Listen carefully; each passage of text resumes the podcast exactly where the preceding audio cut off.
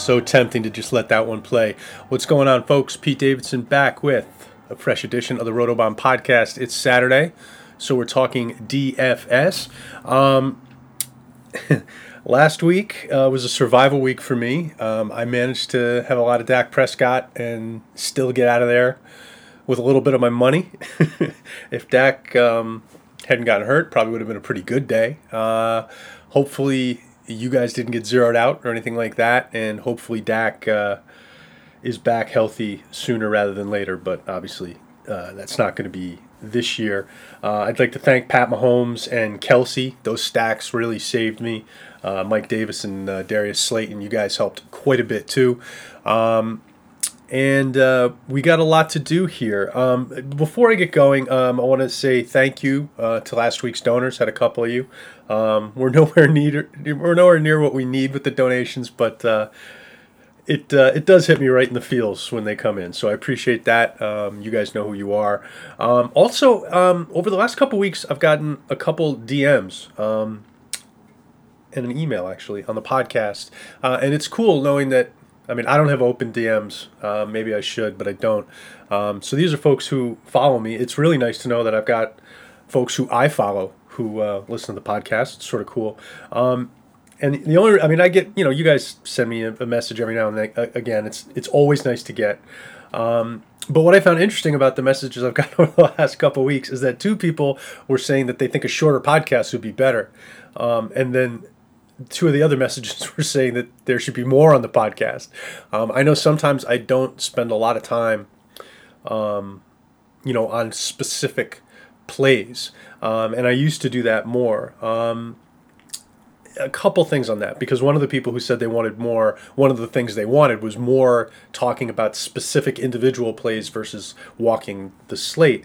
Um, so a couple things on that. First of all, I, I rank all the players every week at every position. So those are really a pretty good way to get at who I think is going to be good. Just look at my rankings, okay? So I think some folks probably listen to the pod. They don't even know that rotobahn.com exists, okay? Rotobahn.com, folks. All of my players against DraftKings prices every week, they're there.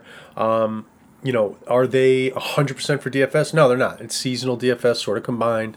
Um, but if you go and look, you will find, uh, you know, guys with low prices that are lifted up in my rankings. Those are always a pretty good indication of guys that I might be playing uh, on a given week. Not to mention, I, I usually try to throw in some DFS recommendations um, when I do the rankings. Now, those are early in the week recommendations. They usually end up being part of my um, of my you know player sheet, but not always. Um, I'm more than willing to come off an idea that I had earlier in the week. Maybe somebody smarter than me pointed me in a different direction, uh, or maybe I just have you know more information by the time I'm finished with my process, injuries, that kind of thing. Um, so anyway. Um, the reason I'm bringing this up, you know, please, uh, absolutely let me know what you like and dislike about this podcast. Uh, um, you know, I do enjoy doing the podcast. Um, probably more than I enjoy preparing for the podcast. Um, but you know, I'm going to do the prep either way because it's for. You know, I, I look. I I'm going to do all this DFS prep whether I'm sharing it with you guys or not because I'm a player just like you guys are. Um, but it really but the, the this podcast what you're hearing right now this is purely for you guys like it, spewing all of my stuff out over the course of an hour that i've worked on over the course of a week doesn't really help me any um, so really, the the shape that this thing takes, um, you know, I, I want the listeners to have some feedback in terms of what it is that's useful for them over the course of you know roughly an hour each week. So by all means, if there's something in the podcast that you really like that isn't happening consistently enough, if there's something in the podcast that you think is a waste of time, uh, feel free to be blunt. I, I want to know these things because, again, this isn't for me and it's for you guys. The prep's for me, for sure. Um, but uh, I, I want the podcast to give you guys the information you feel like you want. Now, just, you know, to, to give you guys a feel for why the podcast has sort of evolved the way it has is my process has evolved and you know i'm a big see the whole board kind of guy which is you know you see what i put into the lineup rankings every week it, I, I i care about the little things and to me even if walking the slate is an exercise in elimination that's a positive thing reduction when it comes to my weekly um, player board is a big factor, and how I go about that reduction. Uh, is something you'll find if you listen, you know, to a slate walk. Not to mention, very rarely is there a game where it's just dead. You know, dead soldier games are rare. Um, usually there's something in a game that's in some way appealing, even if it's just a defense. Um, the other thing is when I walk through the slate and I tell you guys how I see a game, you know, it, it gives you a window into my thought process, which could be, hey, I, am interested to know how Pete thinks, or it could be, hey, I see how Pete's thinking here, and it doesn't make any sense to me, so I'm going to blow off this piece of advice. I mean, I, I fully understand that the people who listen to this podcast are not you know, you guys aren't sitting here like looking at this podcast like it's pearls of wisdom. You're looking for information. You know, I mean, yeah, my player takes over the last year and a half, my individual plays, they've been good. But to me, it's it's you know, I'm getting further and further away from just isolating players who I think are going to do well and then building my lineups around that. I am, you know, getting more and more and more into the stacks, the correlations, um, all that stuff um, I'm even starting to pay a little bit of attention to ownership, though I'm still really not fully on that bandwagon. Um, so please, if you're a regular listener to this podcast and there are things that you like and that you don't, absolutely communicate that with me. If if if we follow each other, send a DM. But if not, just just shoot it right out on Twitter, man. Believe me, I can handle it if it's criticism. Don't worry about it. Um, so you know, it, definitely looking for feedback um, to the extent that you can help the podcast because this is a podcast that's grown but it certainly hasn't grown to the extent where it's like paying the bills right? So anytime you guys can retweet the pod it helps. You know like some people and i've gotten some you know well dms that you know have been so i've gotten a lot of people sending me correspondence that's saying hey i really like the podcast. I haven't been able to donate believe me, I get that it's a tough year. Um, so the point I'm making here is if you can't donate to Rotobahn to support it, I understand. That doesn't mean you don't get to listen to the podcast. That's the way we have it set up, right? So, but you can still give me good feedback. That can help the podcast. You can retweet the podcast. You can retweet Rotobahn and rankings. You can shoot out a um, a Twitter testimonial. All these things will help. Anybody who sends out a positive thing, I'm going to try to retweet it. That's a new thing I'm trying to do. Um, I'm a little sheepish when it comes to self promotion. You guys, some of you probably realize that. Um, every now and then I'll say, "Hey, look, we were right about something," but not nearly as consistently as I should. I'm I'm I'm very.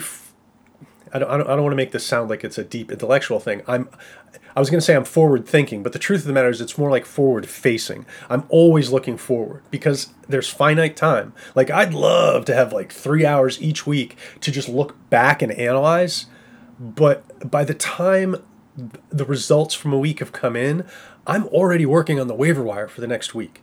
So for me, I'm almost always forcibly looking forward versus backward.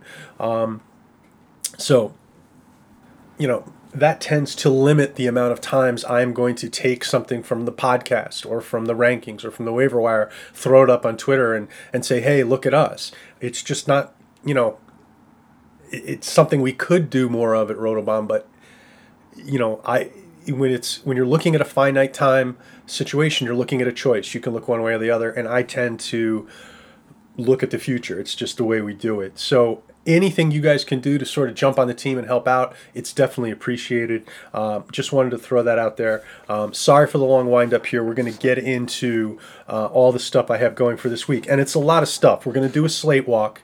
Um, but we're also just before I do that, I want to hit on some things um, last week we talked about greed and how greed is good. And I cannot emphasize enough how important it is to be as greedy as possible when it comes to your standards for a play.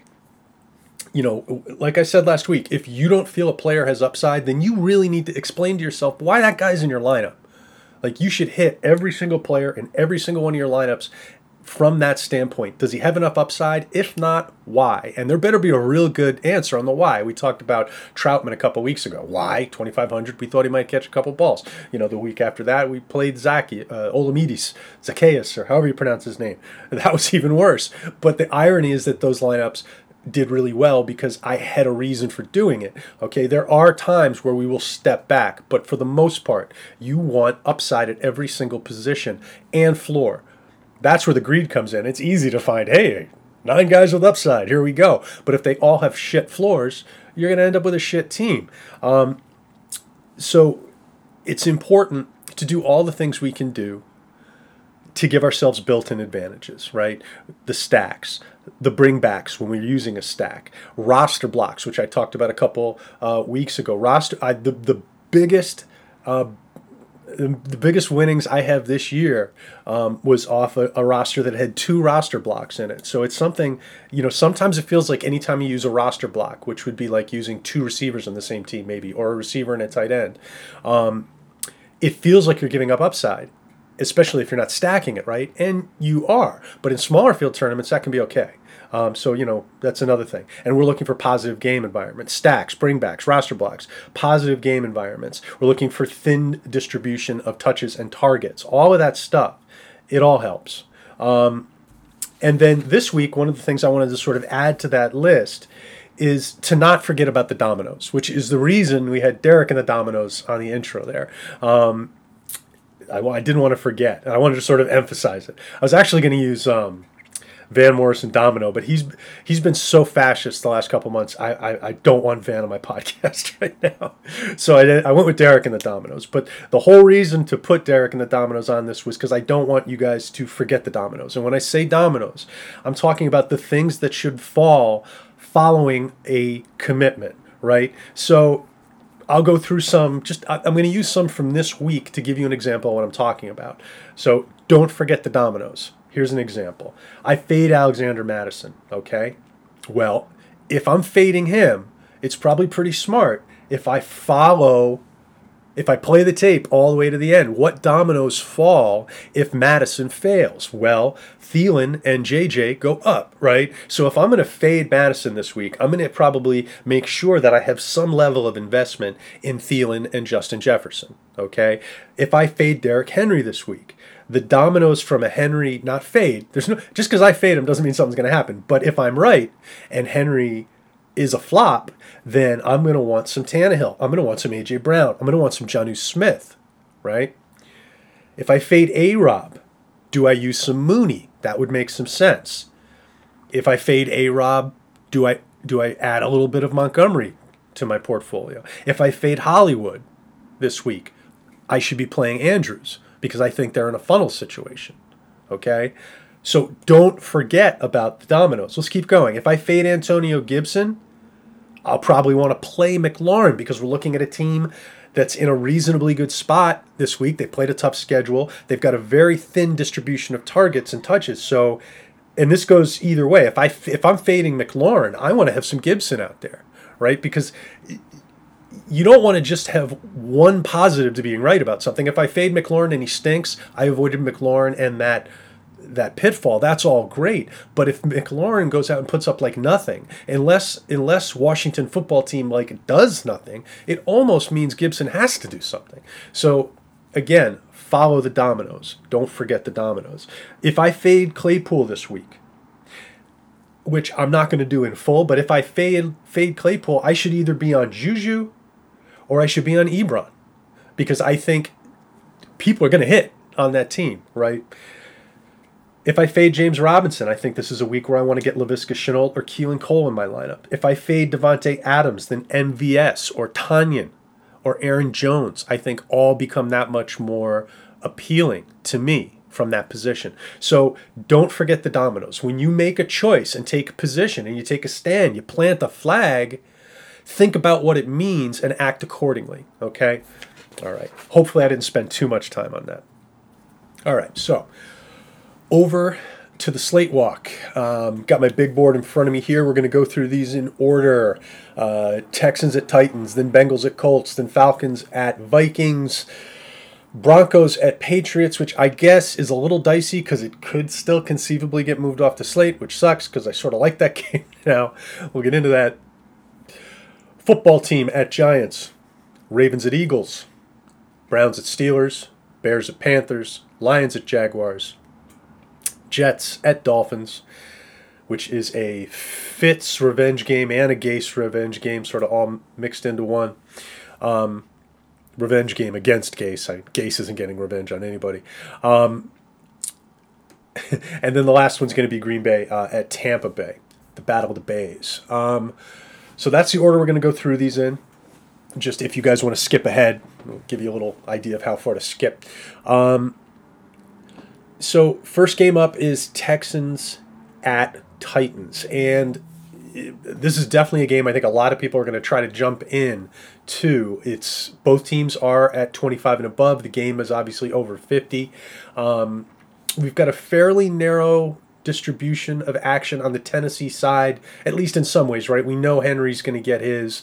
Um, Corey Davis doesn't look like he's going to play, so that should make A.J. Brown's targets, you know, that much more assured. Uh, Jonnu should be in play here. Um, and if you want to go off the board, if you feel like that target distribution isn't thin enough for you um, and you just want to play it thin, um, you could play Adam Humphries, who's off the COVID list. This is I, have found this game to be more challenging to stack than I thought because you know, I feel like it could just this game's going to go one of two ways from the Tennessee side, and so I don't know if I'm going to sort of split the baby and have Henry teams hope and and and and then not do much else from this game, uh, and sort of hope that Henry wrecks the whole thing by dominating, time of possession goes to Tennessee. Um, it goes from the air to the ground, and then other people who went after this game hard um, are, you know, I'm, I'm, I'm all over that. Um, and then maybe from the other side, you know, I think Watson with DJ stacks can work. Watson stacks with Fuller or Cooks, and then bring back maybe Henry. Uh, the problem with that is that Henry shortens the game if he hits. Um, so maybe the way to play that is to play Houston out ahead with your Watson stack and then correlate it with Jonnu or AJ Brown. Um, look, it's a game with a lot of points. These offenses are going are going to be successful in this game, I think. So it's definitely a game I want I, I want a piece of. Uh, I don't think it's going to be the focus of my week, though. Um, you know, for what it's worth. Um, now, what else do we want to hit here? Look, the cost of AJ Brown, I think, is you know, again, I'm not doing a. I'm trying to really have as little standalone stuff in my lineups as possible. I want to have as much correlation as I can get. Um, but AJ Brown at 5600, like to to to fade him down to zero this week, I think you're sort of asking to get whacked. So I'm I'm sort of committed to having some AJ Brown exposure. I don't know how much I'm going to have, but I'm committed to having some. He's really, I would say, the only person, you know, in this thing where I could say that. Like, I, there's no way I'm going to have zero AJ Brown this week. Um, moving down to is there like. Uh, One other thing you could mention in this game, uh, Akins is a game time decision. It's a one o'clock game. If Akins gets ruled out, Fells becomes a pretty decent play. Um, you know, he was the guy who helped me last week. Um, and yeah, back to back to Bengals at Colts. Now, everybody's going to fade the Bengals this week. Um, I think it's worth noting, and I and, and you know what, I'm not real high on Burrow or the receivers this week. Not not so much because they flopped last week, just because I have a lot of respect for the Colts defense, um, and they're going to be at home. Uh, but I do think Mixon in this game, you know, at 6,200, which is a pretty low price, you know he's going to get around 20 or 20 touches. He could get more if this turns into an out of control game script. Meaning, if if if the Colts get out in front, in a scenario like that, I don't think they go to Gio when the whole second half becomes sort of a passing situation, I think that becomes Mixon's. I could be wrong, but I think in a GPP it's worth rolling a dice on that, where I think Mixon could be more or less susceptible to game flow than maybe people think. I think in a positive game script, he's more likely to get pulled in a two minute drill and on third downs than in a negative one. Because in a negative game script, they need their best players on the field. They're in comeback mode. Um, so I, I, I, think some exposure to Mixon and GPPs makes sense. Um, on the other, I am really not really into any other Bengal players, I have to say. On the other side, I think we have to consider Trey Burton at 3,100. I think some limited GPP exposure to him makes sense. Um, you know, I, I like Trey Burton, but there there is one thing about him where anytime he gets volume, he tends to get hurt. It always bugs me. He's been getting about halvesies over the last couple weeks, which for him is a lot considering he's part of a, a three headed rotation. Um, Mo Alie-Cox is out this week, so that 50% should start shifting up towards 60, 65, 70 that type of playing time at 3100 overall in an offense where we know the passing game is going to be short and schemed I think some Burton exposure makes sense. Um, but the guy I like um, here more than anything else is Taylor. Um, we've got injuries on the Bengals side of the football. Their defensive line is in tough shape, even with Atkins probably playing. Um, they've got other guys out, and you know there's and the you know the Colts should be getting stronger um, on the offensive line this week. So I think Taylor. This is a week where they really could you know let him bloom a little bit, uh, and he you know he's had trouble getting to the second level. This is a game he should get some some shots at the second level, um, and this guy didn't need a whole lot of shots to turn some big plays in. Um, so I think Taylor at 6400 um, in a plus matchup at home. Um, uh, and, and, and the other thing is Wilkins is banged up. So it's not, even if Wilkins is active, it wouldn't make a whole lot of sense to take an injured guy and use him as a closer.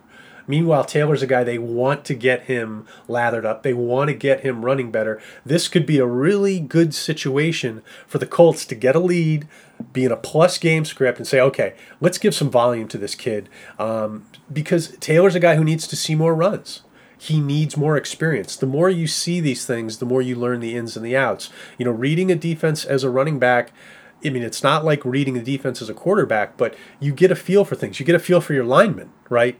So I think it, it behooves everybody here on the Colts side of the ball for Taylor to start getting more volume. And I think this is a game where they can do it if the game script holds. Um, now, the one other thing in this game that I think is worth noting, um, you know, the as much as I like the Colts in this game, I mean, their offense has been sort of a disaster. Um, so, you know, the Bengals defense at 2100 against Rivers, you know, the odds of a strip sack, fumble, that kind of thing. I mean, that's that stuff's all in play. Um, uh, Taylor, as much as I do like him, he's a guy who is prone to fumbling. So, you know, I think you have a pretty good chance of some sacks and some turnovers in this game, even in a losing game script um, for the Bengals, and you pay all the way down to 2100. On the other side, I think the Colts at 4K you know, uh, at home in a good game script. That's in play. I'm probably more inclined to play the Bengals, to be honest, um, because of you know, nineteen hundred dollars in savings is you know nothing to spit at. Um, moving down to Atlanta uh, at Minnesota. Now this is another game where I think a lot of people are going to be focused on it. Um, now, just so you guys know, as usual, I want to be upfront. I will not be rostering any Matt Ryan. Um, so feel free to, because you know, for those who don't know, anytime I play Matt Ryan, he goes absolutely in the tank. Not not a below optimal game, like a complete tank job. So I have. It's very important. You guys get to live. Um, I will die, so you get to live. There we go.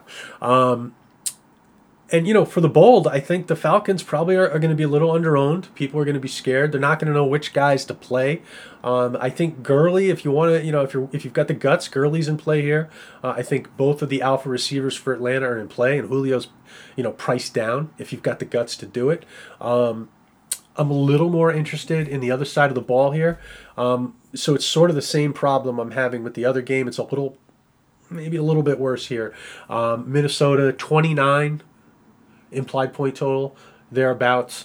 Um, and you've got the very thin distribution of targets on this team. It, it's Thielen, it's Jefferson, uh, and then really the rest is sort of spattered around. Mattison will probably be the next guy in the pecking order. So I definitely like the idea of playing Minnesota here. I talked about it early in the week that, you know, Mattison just. Mattison at 72, it's almost like DraftKings doesn't like us. Um, uh, you know, so I'm, you know, I want to play Mattison because I love the matchup and I like Mattison, as you guys probably recall. Uh, but man, he's going to be, from everything I'm hearing, he's going to be like the chalk at 7,200 when he's only a couple hundred bucks off of where they would probably price Dalvin in a matchup like this. Man, I don't know.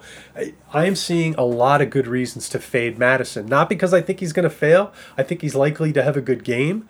But all we have to do is have the touchdowns go away from him and it's going to be tough for him to really pay off at this number, right? Like he could he could catch five passes, run for 100 yards and not pay off at 7200. So, um, I think I will have some Mattison, but I'm probably more than likely going to play the other angles here. Uh, have some Thielen teams, have some JJ teams, um, maybe even some Cousins teams.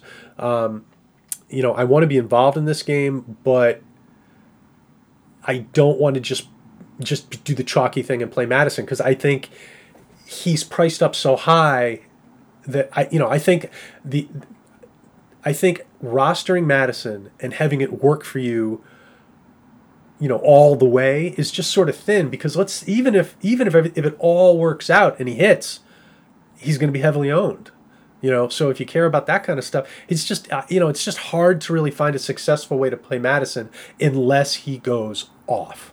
Um, so for me I think I'd rather go to Thielen um, or you know quite honestly I think the guy I'm really leaning to here is Justin Jefferson. Um, but I definitely want to be involved in this game because I think there's going to be a lot of points scored. Um, moving down to Denver and the Patriots um, Patriots defense, I think, is definitely in play here. Drew Lock coming off a layoff. Uh, Belichick's going to look at this team, I think, and say, yeah, we're not gonna we're we're gonna just do everything we can do to show Lock one thing and then be the other. Try to confuse him, and, which which plays into the way I want to play this game. I you know Denver, pretty smart team. They got a lot of good coaches on that team. We talked about this during the offseason. And it would not surprise me and one thing that I noticed about Drew Lock is that, you know what, in the screen game, he's not bad. For a young quarterback, he's pretty good in the screen game. Um, so I think some screens to Lindsay, and especially since Fant is probably going to be out, and if he is, he's not going to be 100%. I think some of those Fant screens could become Lindsay screens in this game.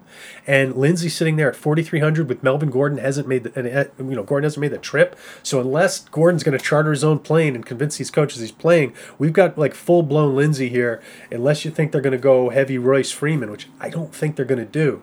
So, you know, as I said, I'm, I want to get involved in this game, so I'm really nervous they're going to move it.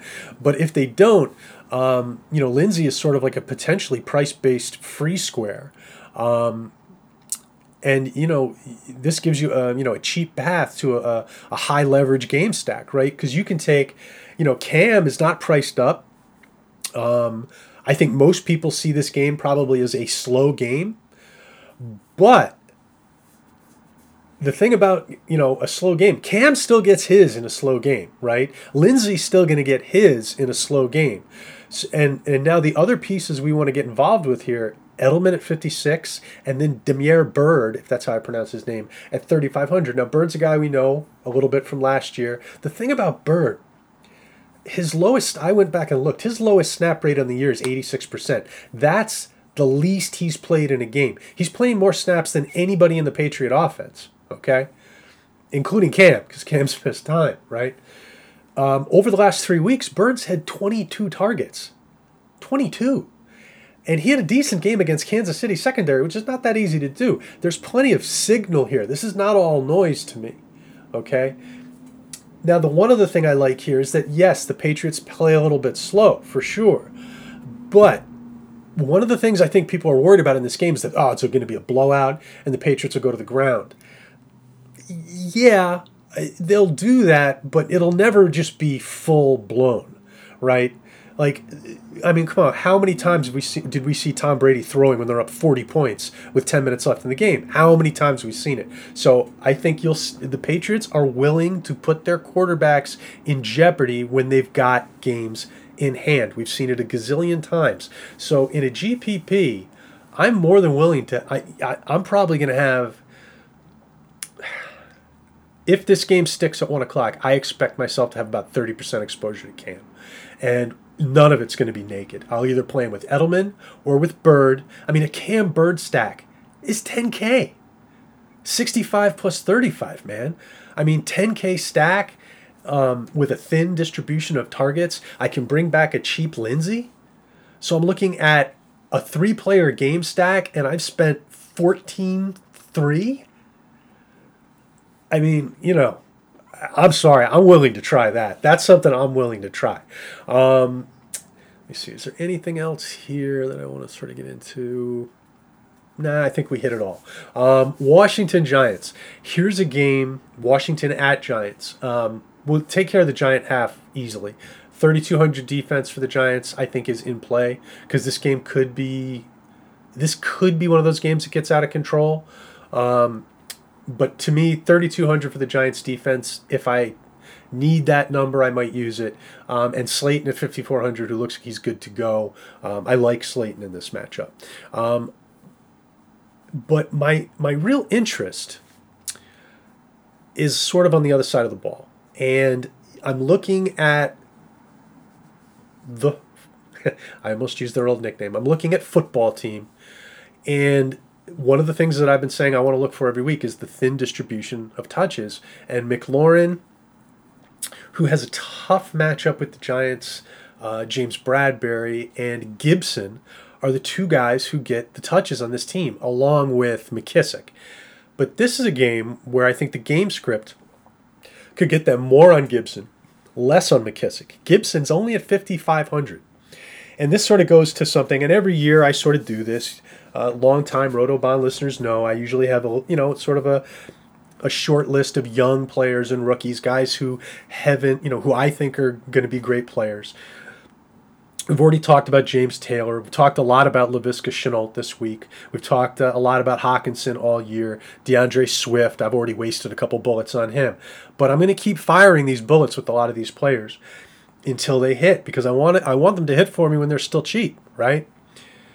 So I think we already talked about Taylor's a guy I think is a good player to use this week. Um, we're going to get to Shenault in a bit.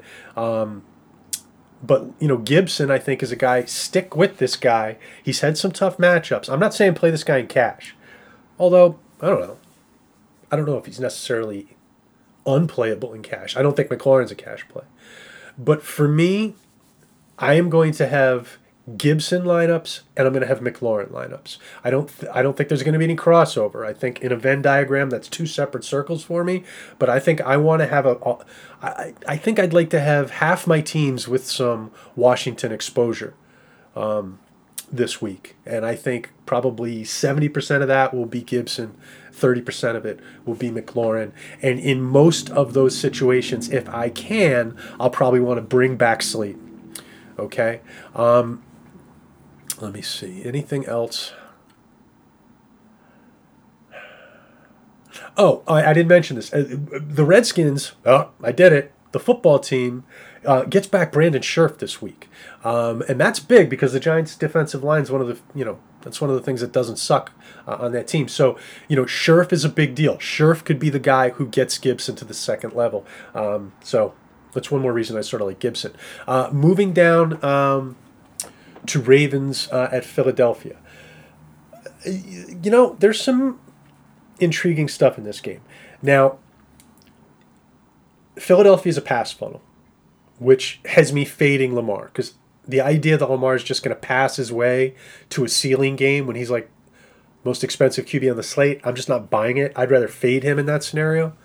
Now, if I'm going to play him, I'm going to play him with Andrews but I think I'm, i may not have any Lamar this week, or if I do, you know, I'll just have some FOMO Lamar. Um, I may hit that on tomorrow morning's podcast. I am doing a podcast tomorrow morning, by the way. Um, it's going to be short, but it's going to be there. Um, so when I look at this game, it sounds like Darius Slay is going to play. He's been battling concussion stuff, right? So the Eagles are a pass funnel, but with Slay. So that really starts pushing me to Andrews, who you know, one of the things that I've been really just sort of sorry, I'm going on a little tangent here, but I've been struggling the last couple weeks when I look at the the tight end numbers.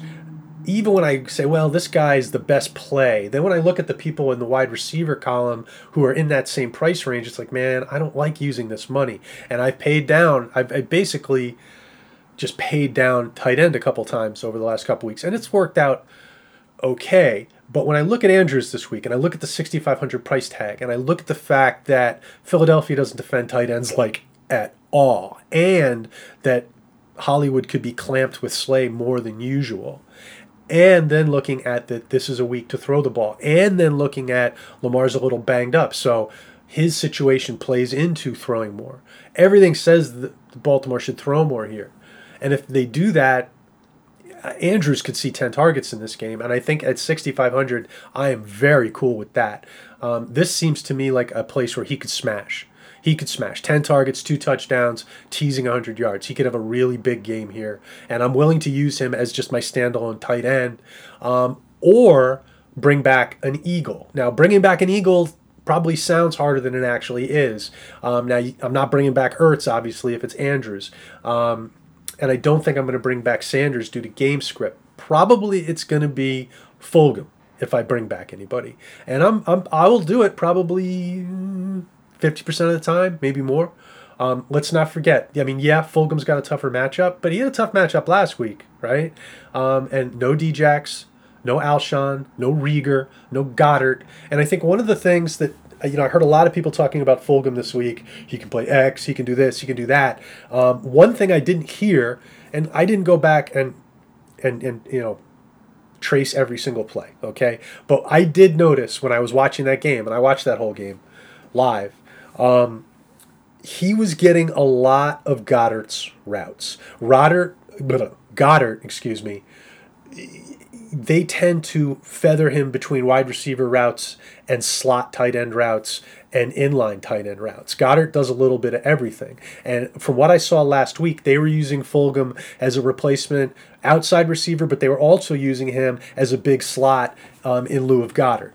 So I think that's worth mentioning because what's significant there is that I don't think is, is, that I think first of all Fulgham could be viable even when some of these receivers get back, um, up until Goddard gets back. But then also, it allows Philadelphia to attack the Ravens with Fulgham in more than one way. And if this game holds true and it's a game where that the Eagles are chasing, then that makes him a pretty good a pretty good bringback.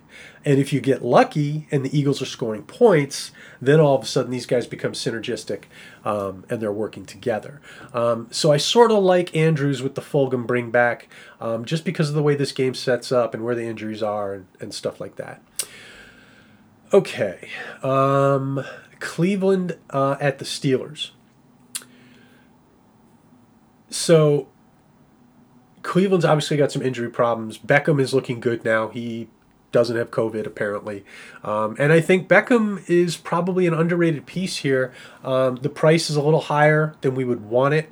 Um, well, price is always higher than we'd want it, but you know what I'm saying. Like I thought he might come in a little cheaper this week, but no. Um, I think I think Beckham's in play. I think Kareem Hunt at 6900 is very much in play, probably more than the field thinks he should be in play because Kareem Hunt is impervious to game flow. So if for some reason Cleveland overperforms, it'll be because Hunt is kicking ass. If Cleveland is getting smoked, then I think Hunt becomes a check down option and probably ends up with seven targets or something like that. Um, and I, like I think it's unlikely that Hunt is going to hurt you. Okay, so you know, am I going to be like overload overloaded with Kareem Hunt? No, but I think I'm definitely going to have some, um, some Hunt lineups, maybe 20% exposure, something like that. Um, and if I'm not using Hunt, I will probably use Beckham. If I'm not using Hunt or Beckham, I'm going to look at Hooper at 3,900. And the thing with Hooper, did I write this down? Yeah, I mean he's cheap. He's but he's clearly coming on lately with with these injuries, and I think with the injury to Landry, I you know Landry's probably going to play, but sometimes you know they'll use him as a decoy, as a blocker. Um, Ike Hooper has seen more targets over the last two games than he saw over the first three combined, and it's it's and it like by a ton. Um, he saw like nine over the first three. He's seen like 17 over the last two. It's ridiculous. So he's a guy who's now sort of a cover. Um, and I don't know how many people will be on Hooper. Um, so, you know, for me, I definitely think nobody's going to be playing Browns, and I think all three of those plays uh, are viable uh, GPP plays. On the Steelers side of the ball, wow, so much to think about over here. First of all, their defense has to be in play at 3,600 at home um, against a little, you know, a slightly dinged up Baker Mayfield. Um, in addition to that, I mean, Conner, I think, is probably a very interesting pivot. And, you know, at 71, I don't think a lot of people are going to be playing Conner but he could have the script here to really make it work. So I think some Conner exposure makes sense. Um, Claypool, I think, is a great play at 5,200. I think he's a great raw play. Um, so I'm definitely going to have Claypool exposure, but I am probably going to limit it, limit it because I think you can really leverage him with Juju, who's got um, and I think uh, JJ Zachariason was saying this on Twitter. Um, he's got a really strong slot matchup this week, and you know, I've heard a lot of people say this, and it's true. Um, when you score four touchdowns, the defensive coordinator who gets you the next week, he knows. Okay, so Claypool's not sneaking up on anybody this week. Now, with Diontae out, is he still a good play at 52? Absolutely. I'm going to have significant exposure to Claypool. But what I'm going to have is a lot of exposure to the Steelers. So I think, first of all, I may do some Big Ben stacks um, because he can he can take off even in a game like this. But I also think I'm going to have, uh, probably in most of my lineups, I'm going to have a Steeler, either Claypool, Juju, or Ebron. And then if I do some Roethlisberger stacks, I will be using two out of the three in those stacks. Um, but I am not, I am really going to make it a point to make sure I'm getting Steelers in most of my lineups. Um, not afraid to go Claypool, but I mean, come on. It, it, it's so like the leverage against Claypool is so obvious. I think you probably want to try to play both. I mean, I mean, do what you want. I'm going to try to play both sides of that. Um, moving down to Bears at Panthers. I think Mike Davis is an obvious play here because you know, Teddy's still t- to some extent going to be checked down Teddy. Davis is getting all the snaps. Now, the problem is he's 7K. So I don't know how much Davis, I, I mean, I, I, can't put him in every lineup this week uh, in a tough, toughish matchup, but I still think he's got that floor. Um, as far as anybody else on the Carolina side for DFS, not that interested. Um, a dart or two with Robbie Anderson makes some sense. Um, on the other side, I think A Rob exposure uh, makes sense. Um, I think when I'm not using A Rob, I'm going to be considering Mooney at 3K. Um, and Montgomery at 5,800 is going to be really chalky. So I'll probably eat some of that chalk, some of that Montgomery chalk, because this matchup is so good, and Montgomery's a good receiver too. But I also think, you know, um, the the Panthers top corner Donte Jackson, he's got a toe injury. I think I read that in Silva's column. Um, so I think that leads me to think that I want to get a little bit of these receivers. So I'm probably going to be like two thirds of my bear exposure is going to be Montgomery, but then that other third I'll probably break in half between A Rob and Mooney. Uh, and I may end up with more Mooney just in case that cheap receiver can get me to a lineup build that I really like because I do think Mooney's good for some points. And, and the thing about Mooney, he's a big play, a big play guy. You may get lucky. Um, you gain a huge advantage on the field if he hits at 3K. Uh, let's move down to Detroit Jacksonville. This is the last one o'clock game on the slate. Um, this is another game where it's really compelling in terms of how I want to play it. Uh, Jacksonville, obviously, uh, a good matchup for Detroit. Uh, I think a lot of people are going to be playing Stafford. I can see why. I'll probably create a stack or two if I have the time. Um, the real question is, what do you want to do with Stafford? I think the field will be on Golladay, but there's some scenarios where Golladay ends up with a tough matchup here. So I think feathering that and like if I do two Stafford lineups, one will have Golladay, the other definitely won't, and I'll go either with Hockenson or maybe Marvin Jones. Um, I also think keep tabs on Adrian Peterson. He's been sick. If that looks like it's going to cost him playing time, then, you know, some Swift exposure in a game like this could make some sense. They've had the bye to work on his role. Um, so I think Swift could be a player to use in this game. Not sure if I'm going to do it or not, but I think it's worth noting. Um, all the guys on Detroit have good matchups, and they all are reasonably priced, with the exception of Hockenson, who's priced up with all the tight ends. It's just part of the position, I guess. Uh, on the Jacksonville side, you know, Chark is obviously important. We don't know if he's going to play. It's a one o'clock game that'll help. Hopefully, we'll find out, you know, around 11:30, and we'll be able to make some adjustments. I think Laviska Shenault is good to go here. It's a great matchup for him. Um, Robinson is in a good matchup. James Robinson, the running back, but 6,800. I don't know. Maybe I, I definitely do some Robinson, but I don't think I'm going to go heavy. I think I'd rather buy into the game flow that gets Laviska and Keelan Cole, even Conley if if Chark is out. I think all of those guys make good bring back options if you're using uh, Detroit stacks. Uh, and I think you can just correlate if you don't want to stack off the quarterbacks in this game. I'm not really on Minshew in this game personally. Um, you know, just you could just Golladay Shenault. You could TJ Keelan. You could go that way. Just match them up. Um, nothing else I really need to hit there. Uh, I definitely like Golladay though. I think Golladay is the player in this game, along with maybe Hockenson and maybe Shenault a little bit, maybe even Keelan. There are some guys in this game where I'll sort of stand alone them to complete other lineups. Um, Golladay's volume, I think, makes him legit there. Moving down to Jets uh, at Dolphins. On the Jet side, dear God, um, Crowder at 6,100 makes all kinds of sense. Uh, I mean, forget thin target distribution. Like Crowder is the offense. Um, now, there, I guess Perriman's going to play a little this week. He's you know he's going to be active, um, but you know a couple things. First of all, the you know I don't know if Perriman hits the ground running. You know Perriman played a lot with Joe Flacco um, in Baltimore. They never established a connection. It's possible that that is still the case. So you know, and meanwhile, you know Flacco loves the interior throws when he's not throwing deep. So I think Crowder's going to get peppered. Um, I think he's a nice play. He's got floor. Um, and if the Jets score any touchdowns through the air, it'll probably be him. Um, and then, you know, so he's a great bring back if you're using Miami guys, but I also think Crowder's cash viable and standalone viable. Um, on the Miami side, I think stacking fits with Parker makes sense. Um, stacking fits um, with Preston makes sense. Using Gaskin makes sense. Um, you know, I think Miami is going to crush the Jets, um, and I, there's a lot of ways that could play out. Fitz is definitely viable at 5,900. He's probably viable in cash if you wanted to go there. Um, so I think you know, using some of these Miami pieces is a good idea.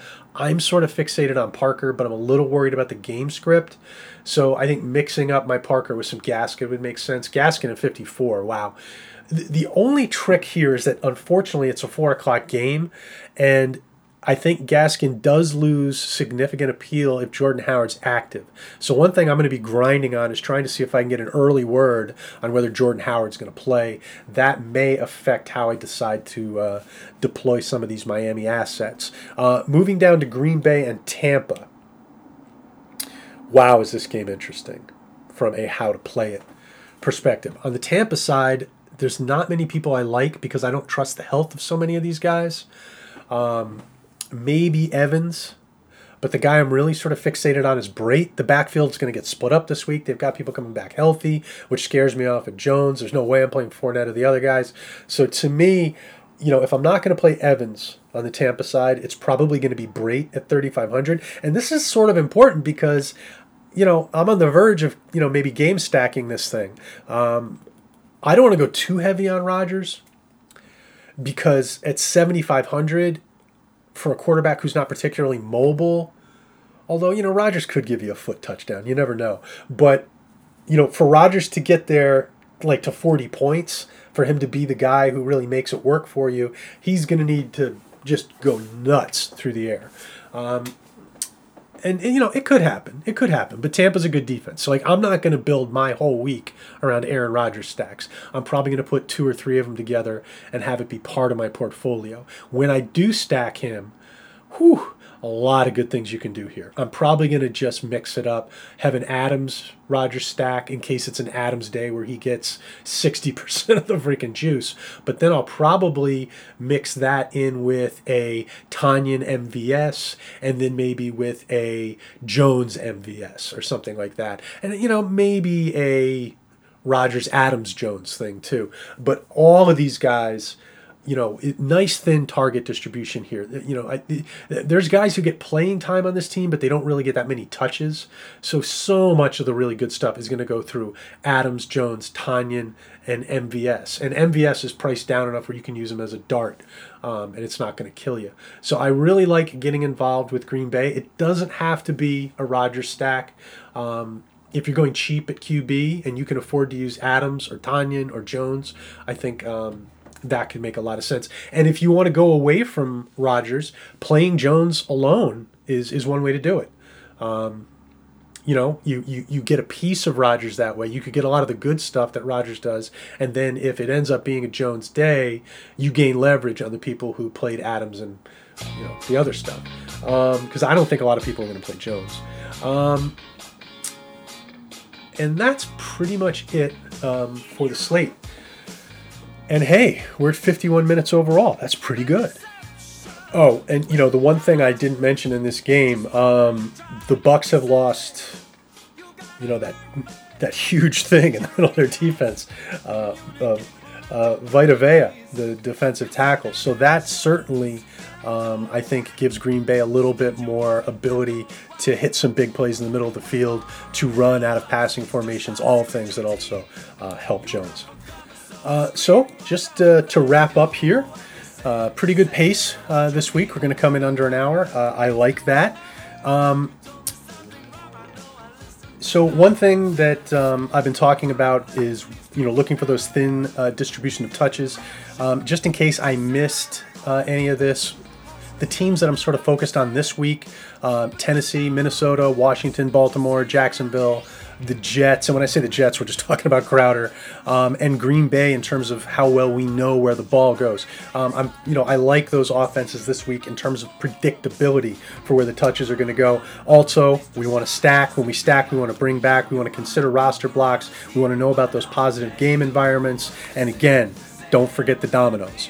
Um, so that's going to do it for the Week Six DFS podcast uh, on Rotobahn.com. I will be back uh, tomorrow morning um, and as far as tomorrow morning show goes, uh, I'm going to be talking about um, the stacks that I really settled on. Um, you know, my exposure, which players ended up really being uh, the most prominent uh, in my lineups, and then in, in, addition to that, any big changes uh, that pop up between now and then. Obviously, a lot can happen.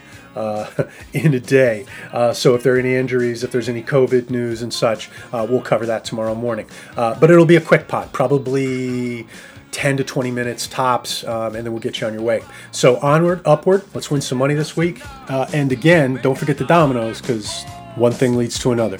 Giddy up.